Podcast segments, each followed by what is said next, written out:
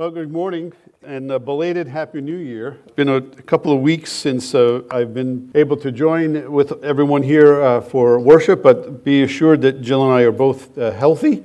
Contrary to, I guess, the, the current health things going on, we just had your everyday, ordinary cold. I had a, a sinus infection, which kept me under the weather for the last two weeks, but I'm now feeling a lot better. I thank you for your prayers as well, your expressions of concern and texts. But as I said, it's good to be with you all and uh, pray that the Lord would continue to uh, bless us with good health, even as we pray for those in our congregation who are still uh, battling COVID and, uh, and other ailments. Please, please join me in prayer. Let's pray.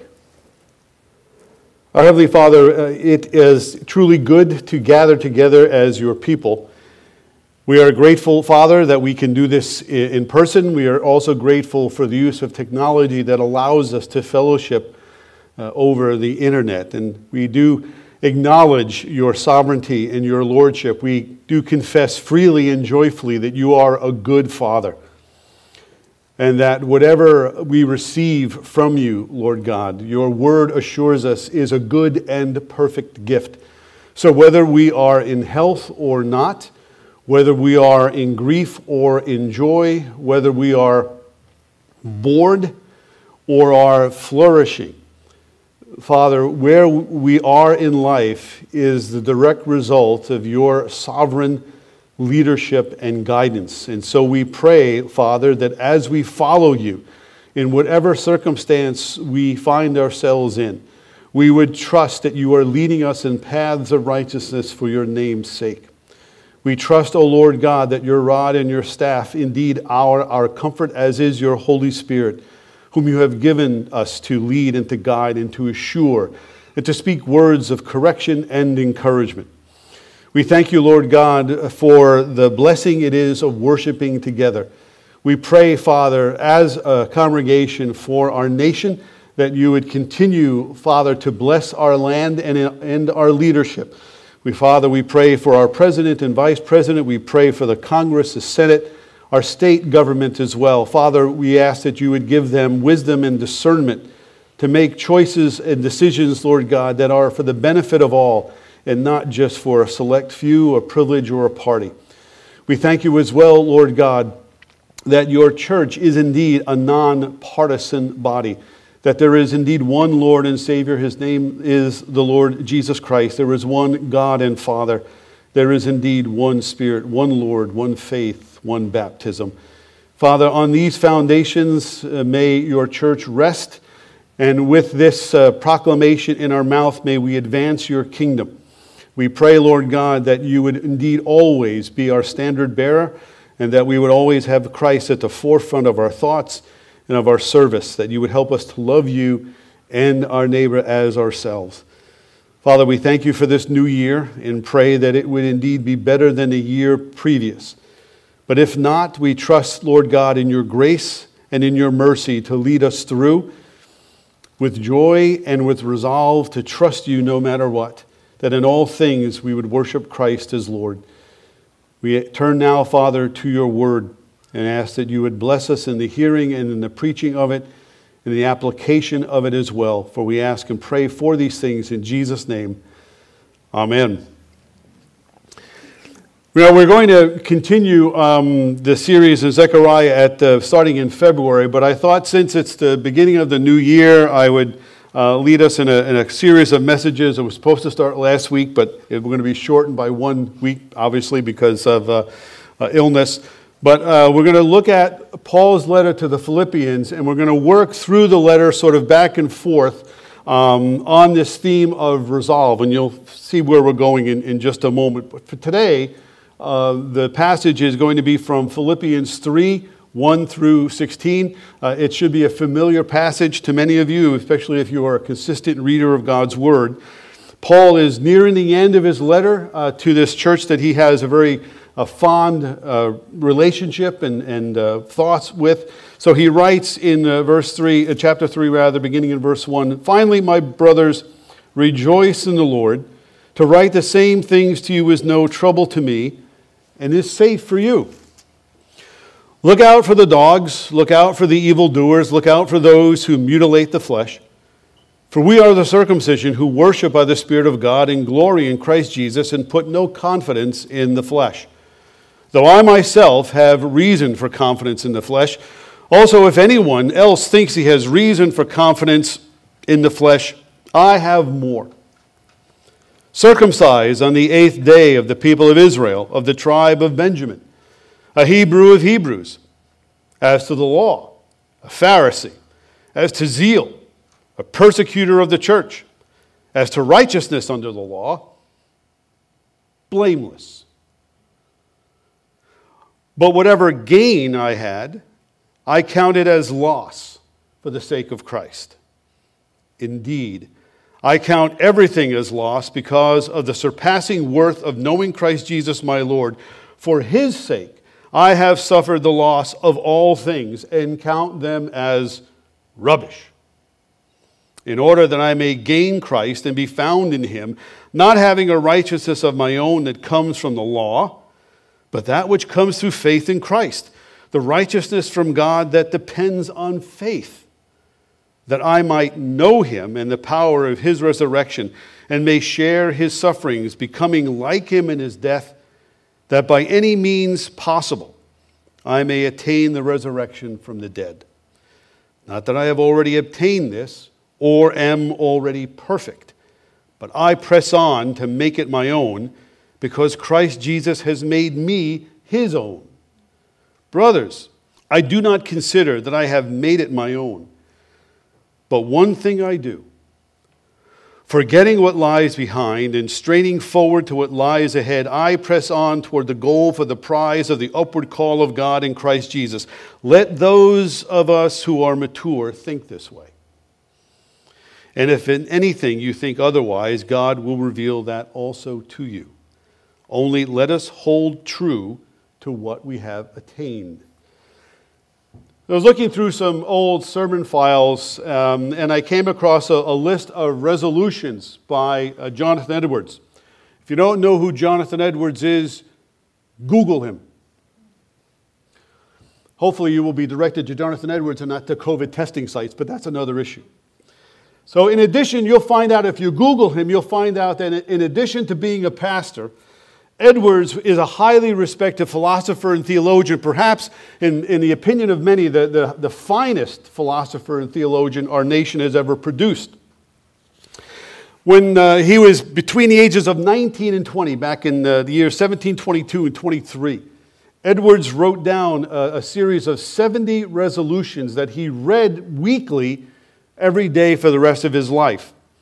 Uh, and the preface in the first of uh, Edwards' resolutions revealed that even at that young age, he was a very serious young man. I quote, being sensible that I am unable to do anything without God's help, I do humbly ask Him by His grace to enable me to keep these resolutions, so far as they are agreeable to His will for Christ's sake.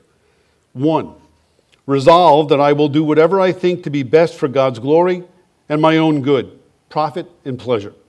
In the whole of my lifetime, without any consideration of the time, I will do whatever I think to be my duty and best for the good and advantage of mankind in general, and I will do this, whatever difficulties I meet, I meet with, no matter how many and how great.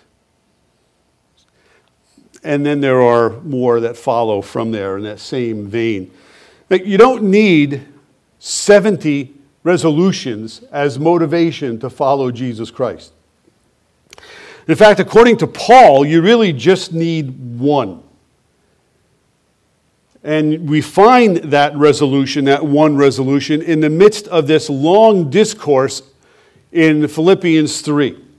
You'll find it in verse 14. Verse 14 that the one resolution that is necessary is simply this to press on toward the goal for the prize of the upward call of God in Christ Jesus. And over the next three Sundays, we're going to study how making that resolution to press on toward the goal for the prize of the upward call of God in Christ Jesus is going to help us do at least three things, Lord willing. To live wisely, to live humbly, and to live fearlessly. So, if we're looking at living wisely, living humbly, and living fearlessly, starting with the first of those three, that living wisely simply means knowing there is as much benefit in running the race, running the race as there is in winning the prize. That living wisely means knowing that there is as much value in the struggle as there is in the achievement. That it means it's, it's knowing there is as much merit in the journey as there is in reaching the goal. This is a, an Olympic year, and I, I sort of take that theme in terms of that idea of there's a lot of virtue in the struggle, there's a lot of merit in the, uh, the training that goes into achieving the goal. That a lot of these athletes who will be competing uh, next month have gone through years of training for just a few seconds on the course or a few seconds on the ice to prove their merit, to prove their worth. And every one of them, though they may not win a medal, whether it be gold, silver, or bronze, will say there was at least merit in training and disciplining themselves for that one glorious moment when they get to shine and show what they have been practicing and achieving. In the same sense, Paul says there is as much merit, value, and benefit to the struggle, the journey, and the discipline of following and pressing on toward Christ as there is in receiving the ultimate prize, which is the upward call of God in Christ Jesus. So, unpacking then what Paul is talking about here, there are at least four things we're going to see that are necessary to live wisely inspiration, humility, courage, and discipline. So, the inspiration, where does it come from? Where does the inspiration come from to live wisely? Paul tells us that the inspiration to live wisely comes from knowing Christ and the power of his resurrection. Look with, uh, again at verses 8 through 11. This is after Paul has lifted his pedigree as, as a Jew, his uh, achievements, as you will, according to the flesh. He says, Indeed, I count everything as loss because of the surpassing worth of knowing Christ Jesus my Lord for his sake I have suffered the loss of all things and count them as rubbish, in order that I may gain Christ and be found in him, not having a righteousness of my own that comes from the law, but that which comes through faith in Christ, the righteousness from God that depends on faith.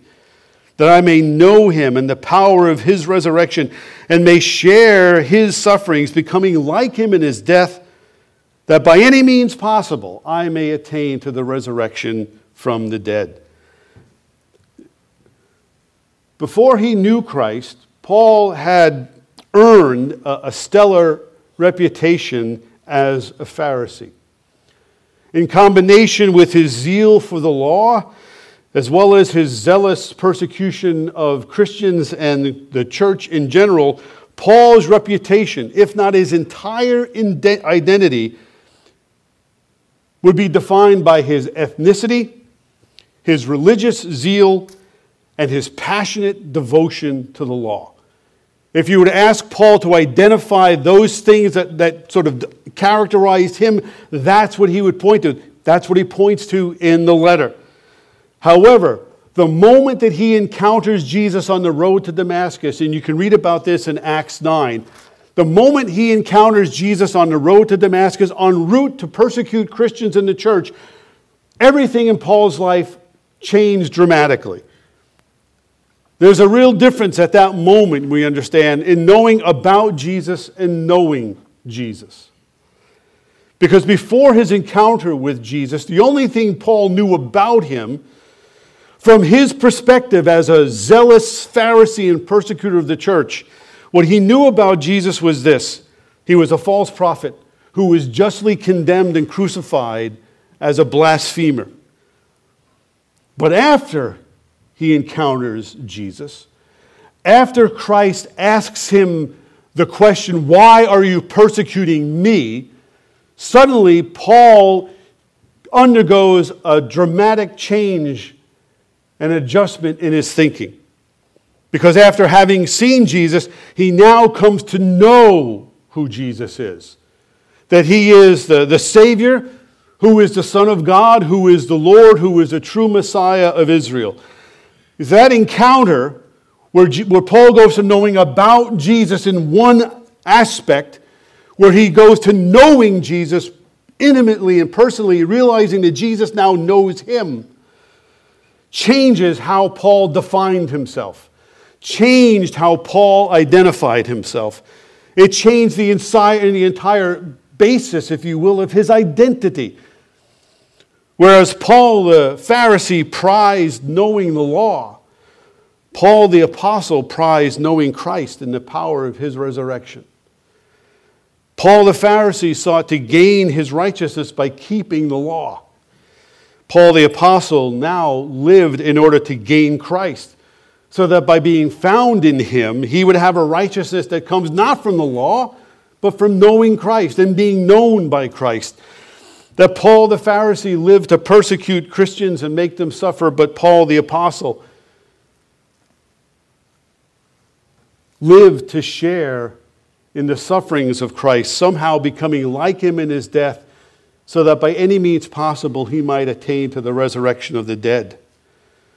There's a difference between knowing about Jesus and knowing Jesus. Because once you know him and once you know that he knows you, there is a fundamental change in how you identify yourself and how you, how you define your existence to him as well as to the world. So that's a very simple question. Do you know Jesus or do you just know about him? You, is there a relationship there that exists between you and him, and him and you? Or is it something that's at arm's length? Where your relationship is, it looks good on paper, as does Paul's resume? Or is his word written on your heart? The inspiration to live wisely comes from having God's word engraved on our heart by his Spirit through knowing who Jesus is. Because before he met Jesus, before Jesus encountered him on that road to Damascus, Paul thought he knew him. Paul thought he knew everything that he needed to know about Jesus. He had come to define Jesus on Paul's terms on what the law in his mind said who Jesus was, but how when he met Jesus, everything changed. His values, his priorities, his goals. He said, I have suffered the loss of all things. And I count them, he says, as rubbish in order that I may gain Christ. Now think about that. Think about what Paul is giving up in order to gain Christ.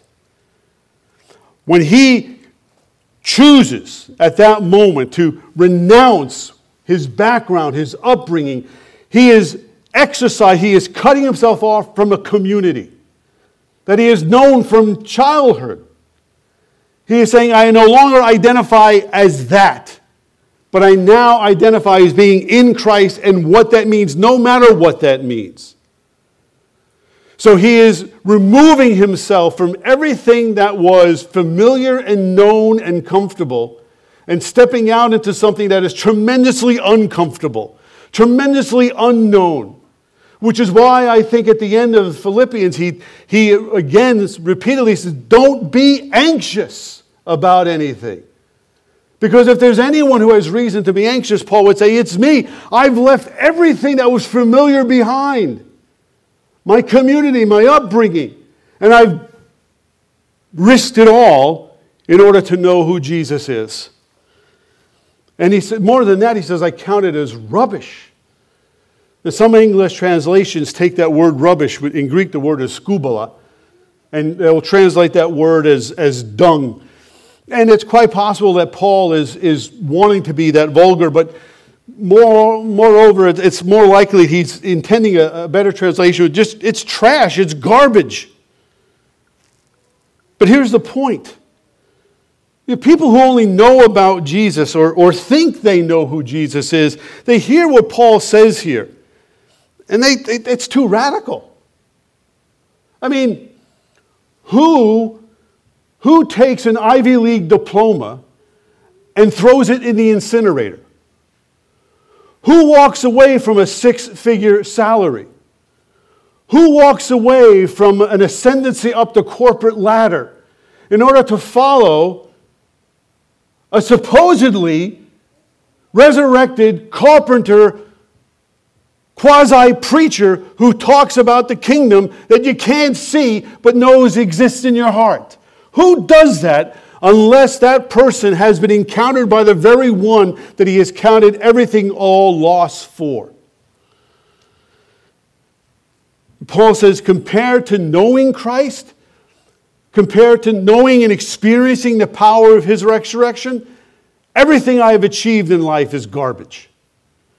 And it's only because of the power of Christ's resurrection I can count that as garbage. Think about what Paul says here. He's using all of the education, he's using all of the prestige that he's earned,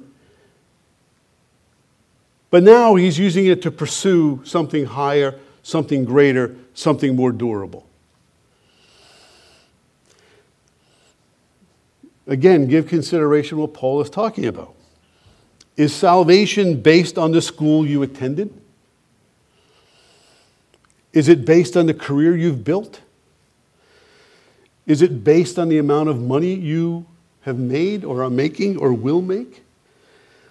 Is it based on the reputation that you have earned? Those are all worthwhile things you understand. But in comparison to knowing Christ and the power of his resurrection, Paul would treat them as useless, rubbish, garbage. Remember that while he was on earth, and Pastor Eric alluded to this in his, actually, was the basis of his sermon on January 2nd, Jesus warned us not to store up treasures on earth, but to focus our attention on storing up treasures in heaven by seeking first God's kingdom and his righteousness. That's what Paul is saying here.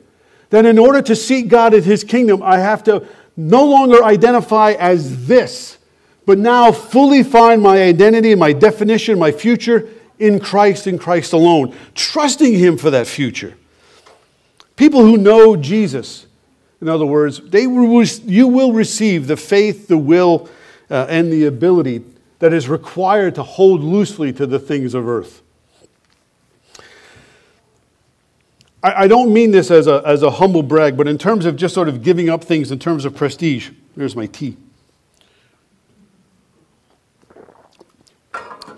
I was a religious studies major in college, and I had made application to a couple of seminaries in my, going into my senior year. And one of the seminaries I was encouraged to attend to apply to is I was a very young Christian, didn't really know anything about the Christian world. So I applied to Yale Divinity School. And I was accepted. And because it's Yale, they just give you a boatload of money. It would have cost very little out of pocket to go to Yale. but I wasn't sure that that's where I should go. And so I deferred my acceptance, much to the embarrassment of my parents, who says no to Yale?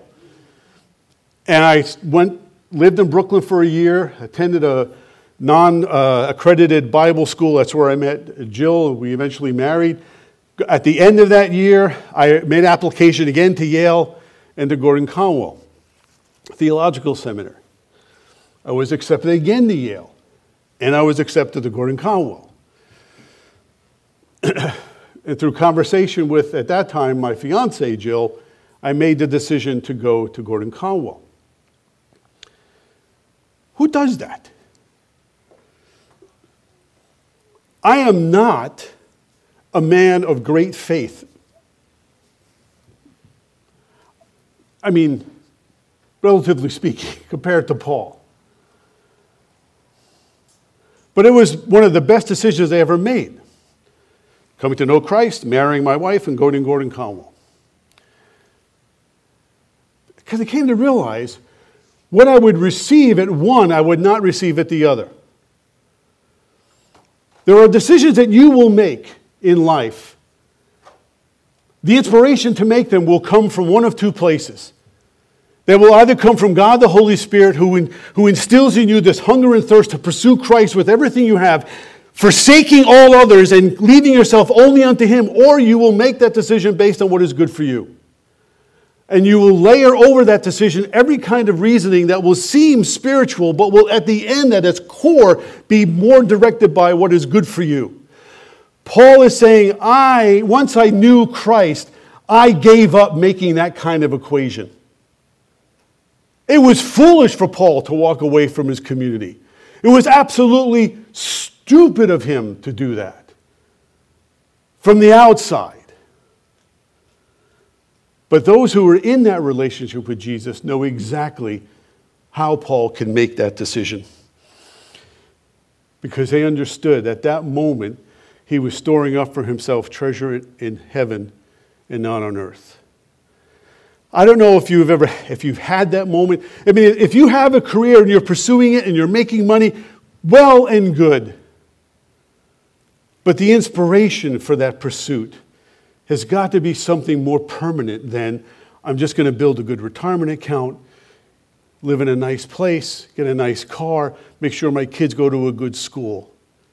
The inspiration for that has to come from the desire to know Christ and the power of his resurrection because that's how you live wisely and that's how you make wise decisions and choices. So the inspiration comes from knowing Christ, from having a relationship with him, from experiencing the power of his resurrection that makes us born again. And then comes the humility with that as well. Because realizing that you won't be perfect this side of eternity is also a large part of living wisely. That's what Paul means when he says in verse 12, Not that I have already obtained this or am already perfect, but I press on to make it my own because Christ Jesus has made me his own. Once he declared his intention to know Christ and the power of his resurrection, Paul then has this audacious humility to confess, I haven't really gotten there yet, guys. That despite being an apostle, despite all the things that he has experienced, despite all the success he has had in planting churches and in training men, he confesses that he has not yet attained to that full knowledge of Jesus and the power of his resurrection. I take that as great encouragement. But rather than be discouraged by this, Paul embraces the role of a lifelong learner. I press on, he says. I press on to make it my own. I pursue it the way a hunter pursues his prey. I, I, I pursue it the way a hungry man chases after a meal, or a jobless person looks for a job, or a homeless person seeks a home, or a rootless person seeks roots, or someone without a family seeks that connection. That desire, that drive comes not from within him, you understand, but it comes from knowing Christ and the power of his resurrection. And he does it, he says, because Christ has made me his own. We sung about it. When you realize the depth of grace and the debt of mercy that we owe to God for having chosen us when he did not have to, that as condemned sinners, he had every right and reason to leave us in our helpless state. But because he is gracious, he stoops down and he raises us up. And by the power of Christ and his resurrection, gives us new life and he makes us his own. Paul says, That's why I press on. I want to know this God who chose to know me and all of my selfishness and all of my foolishness and all of my pride and all of my lust and all of my envy and all of my avarice, that God chose to know me. I want to know him. And I will never know him fully and perfectly in this life, but I will keep pressing on to know him. For Paul, the way of knowing Christ was certainly to experience him in prayer, to delve into his word, to have fellowship with his people that having been saved by grace through faith in Christ, he presses on to know as much about Jesus as anyone can in this life. But here's the thing, and this is where Paul throws us a curveball. Because if you're like me, you read something like pressing on to lay hold of him who has laid hold of me, and I'm immediately thinking, just give me a library in a quiet place with lots of books an endless supply of coffee and access to the restroom, and I'm good. But Paul doesn't say that. He doesn't say, lock me away in a monastery, lock me away in a private room where I can read and pray and no longer have to rub elbows with anyone. No, he says, how I'm going to know Christ, how I'm going to press on, is by sharing in his sufferings.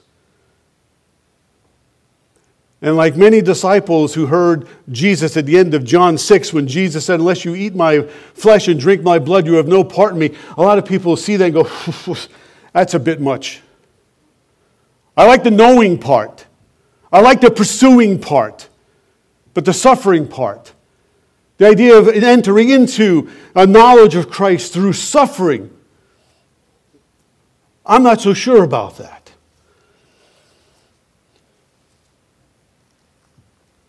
Now, why would Paul say that? He's built us up to this passionate fervor of abandoning all to know Christ, to press on to know Him who has made us His own. And then He sort of throws this wrench into it and says, But you're only going to do that by suffering. He says it because He knows that the death and resurrection of Christ transforms suffering into something that is redemptive, not punitive. I think there are a lot of things you can say about the pandemic and consequences and things, and, and that's a wide open conversation. But I think one of the more disturbing consequences of the pandemic has been that it has, it has created this fear driven, risk averse, pain avoidance culture, that it's, it's fed this culture of fear and of risk aversion and of pain avoidance. That we will do anything and try anything in order to avoid suffering. When the Bible treats suffering in a completely different way. The Bible, and this is so counterintuitive to to our Western thinking for sure. The Bible teaches us to view suffering as an opportunity for deepening our faith. And I think if we went around the room and, and were able to be honest and transparent about how and when we have grown the most and put down the deepest roots, it's been through seasons when we have gone through suffering.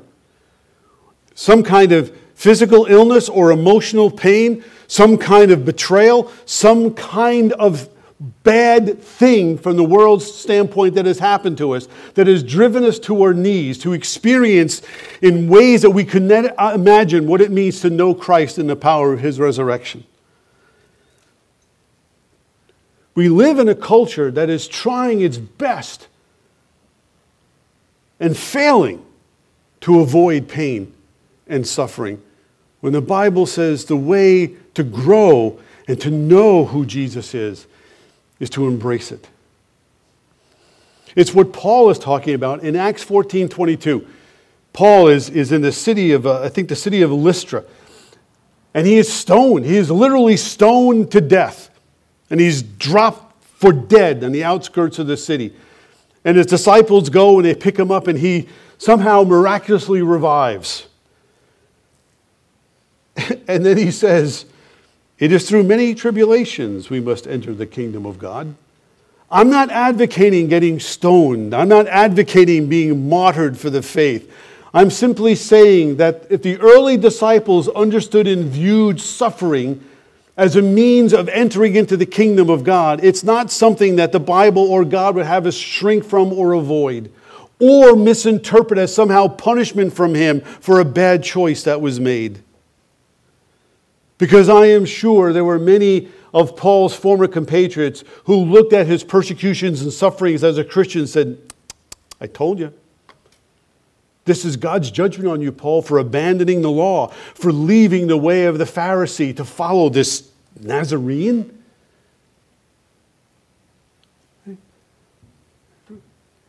And if we're honest with ourselves, we have those thoughts. You read Psalm 73 and you look around the world at large, and those who don't know Christ, you know, they don't seem to have any worries. They don't seem to have any cares. Bill Gates doesn't seem to have any issues. Elon Musk seems to be pretty happy. And yet, and yet, life is not found in the abundance of riches. The other thing to realize, too, is that none of us suffers perfectly. But God uses our suffering to make us perfect. And I think that's why suffering teaches us humility. Because no matter how much we train and discipline our bodies, we still get sick, we still get old, know how many, you know, how many force factor pills you take or dietary supplements and fruits and veggies from that guy that's always trying to sell you those little capsules. You're going to get old. This hair, I tell you, at one time, John Travolta had nothing on this hair. It was down to here, and it was thick, and it was deep, deep brown. My wife can tell you. But now,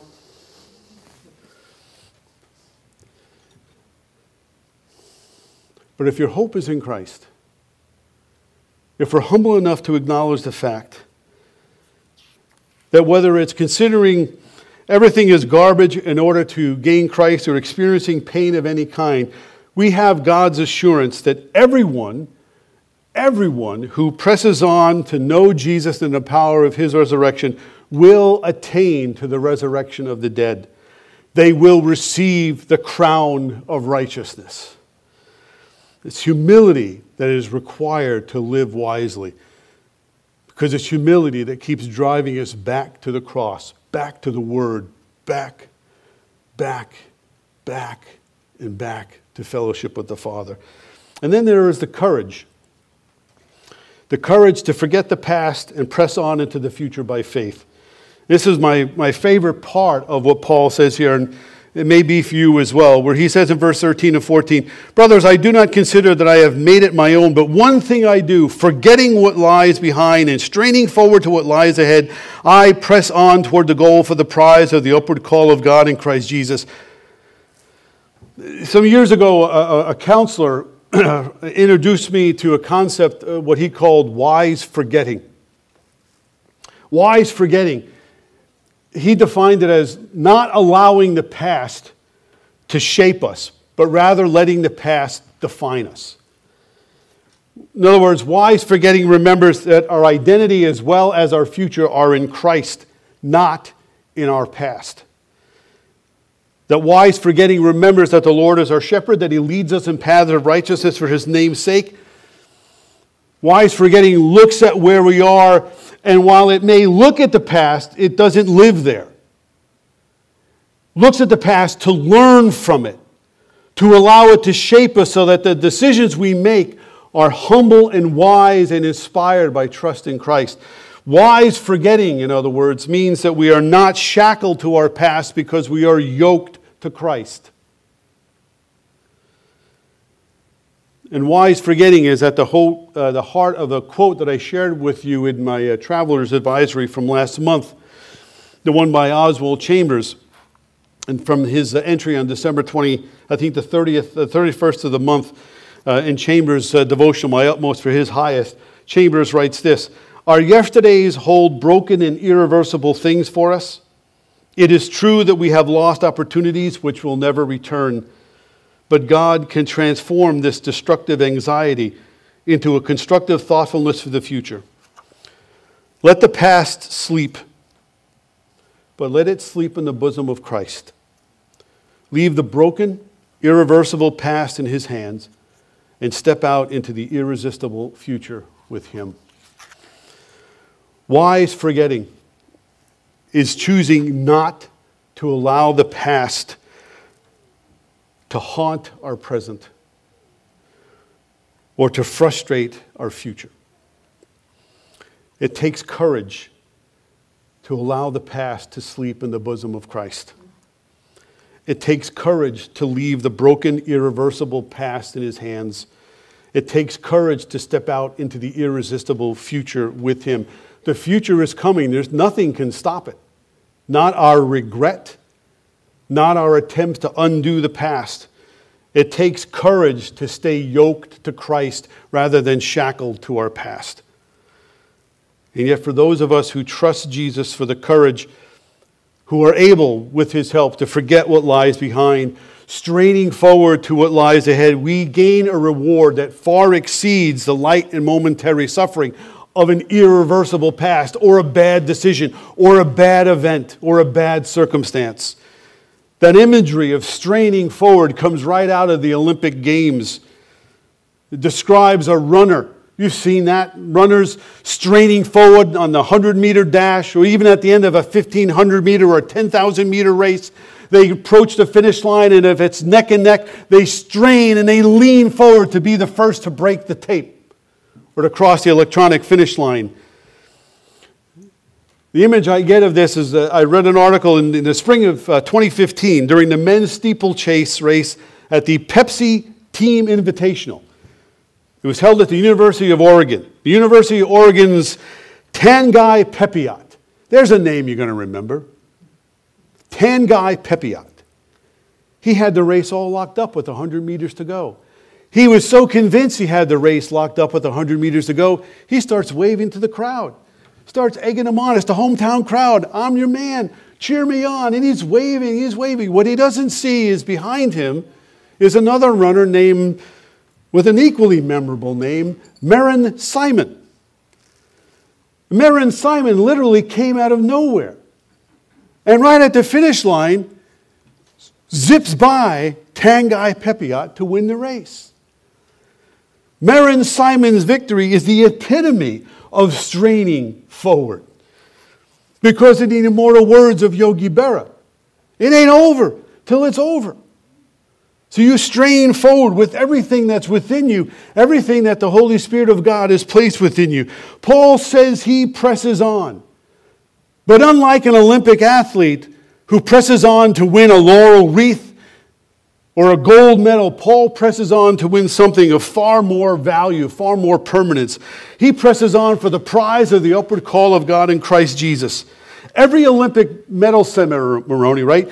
They call the names of the athletes who have won medals. And the last name that is called is the person who's won the gold medal. Paul is straining forward in order to hear his voice being called out by God to come up to receive not a laurel, not a medal, but the crown that is righteousness, the weight of glory that is given to every believer who is empowered by the Spirit and faithfully presses on to cross the finish line. He's also pressing on because he knows who's waiting for him at, the, at that finish line. He's running home. And if you forgive me for being sentimental, he's running into the arms of his Savior, who is not only there at the finish line, but is right there running with him. So he's with him in the race, he's at the end of the race. He's running to receive the one word that every believer in Christ longs to hear and is assured they will hear. The complete, overwhelming, soul captivating, heart motivating, breathtaking moment.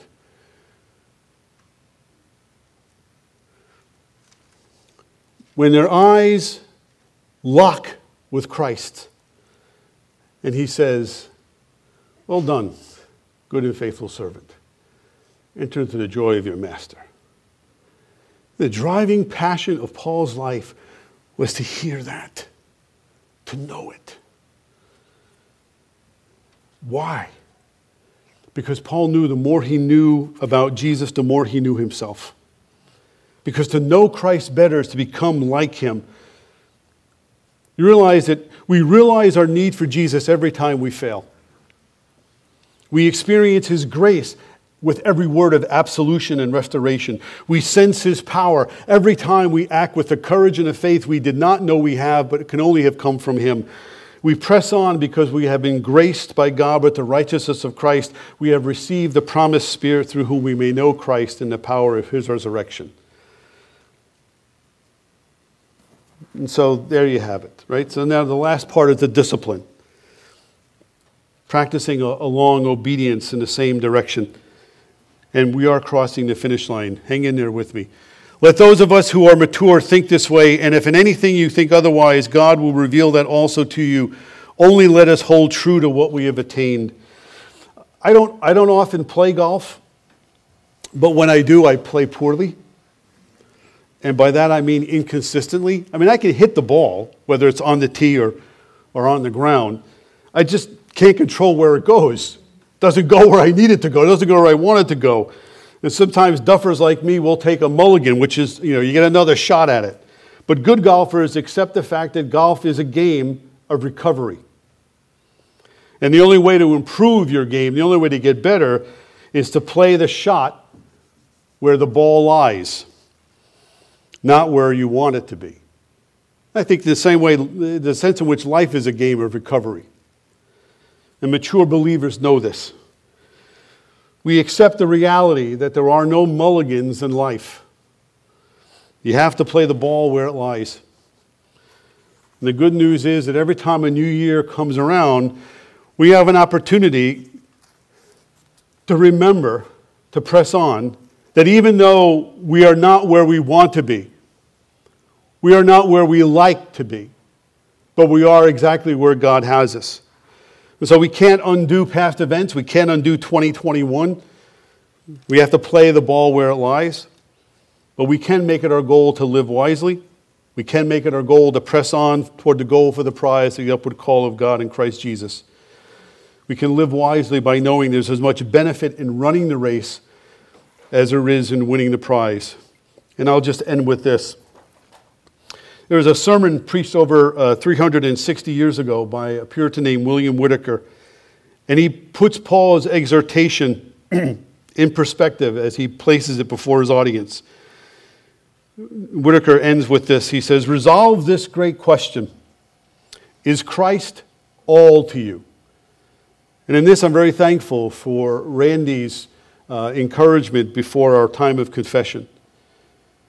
Because as Whitaker con- continues, it is a question of such importance that all your comfort depends on it.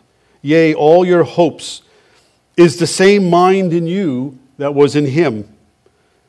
Are you holy, humble, and as self denying as Christ? Have old things passed away? Causes are best known by their effects, trees by their fruits, fountains by their streams, and so our interest is known by in Christ is known by our conformity to him. Are you prizing him above all your affections? Can you account all as nothing in comparison to him? And so Moses to the treasures in Egypt. If Christ is as of low importance in our affections, it is an argument we have no part in him. The affections are the truest pulse of the soul, the most genuine and natural symptom of its frame and temper. Is Christ uppermost in your heart? Do you find your contentment, satisfaction, and all in Him? Do you desire His glory beyond your private advantages? If so, it is an evidence that Christ is all to you. And how well provided for are they who have Him as their portion? And how well provided for are they who, forgetting what lies behind and straining forward to what lie ahead, press on for the, pri- for the goal of the prize of the upward call of God in Christ Jesus. You think about that. Let's pray. Our Heavenly Father, we, we take it as strong encouragement to prize you above all. We take it as strong exhortation to count all as loss in order that we may know you. We ask, Lord God, for the help of your Spirit to know how we might pursue you and press on in ways that we have not yet tried, but know are well rewarded. We ask for your help in this, for we pray in Jesus' name. Amen.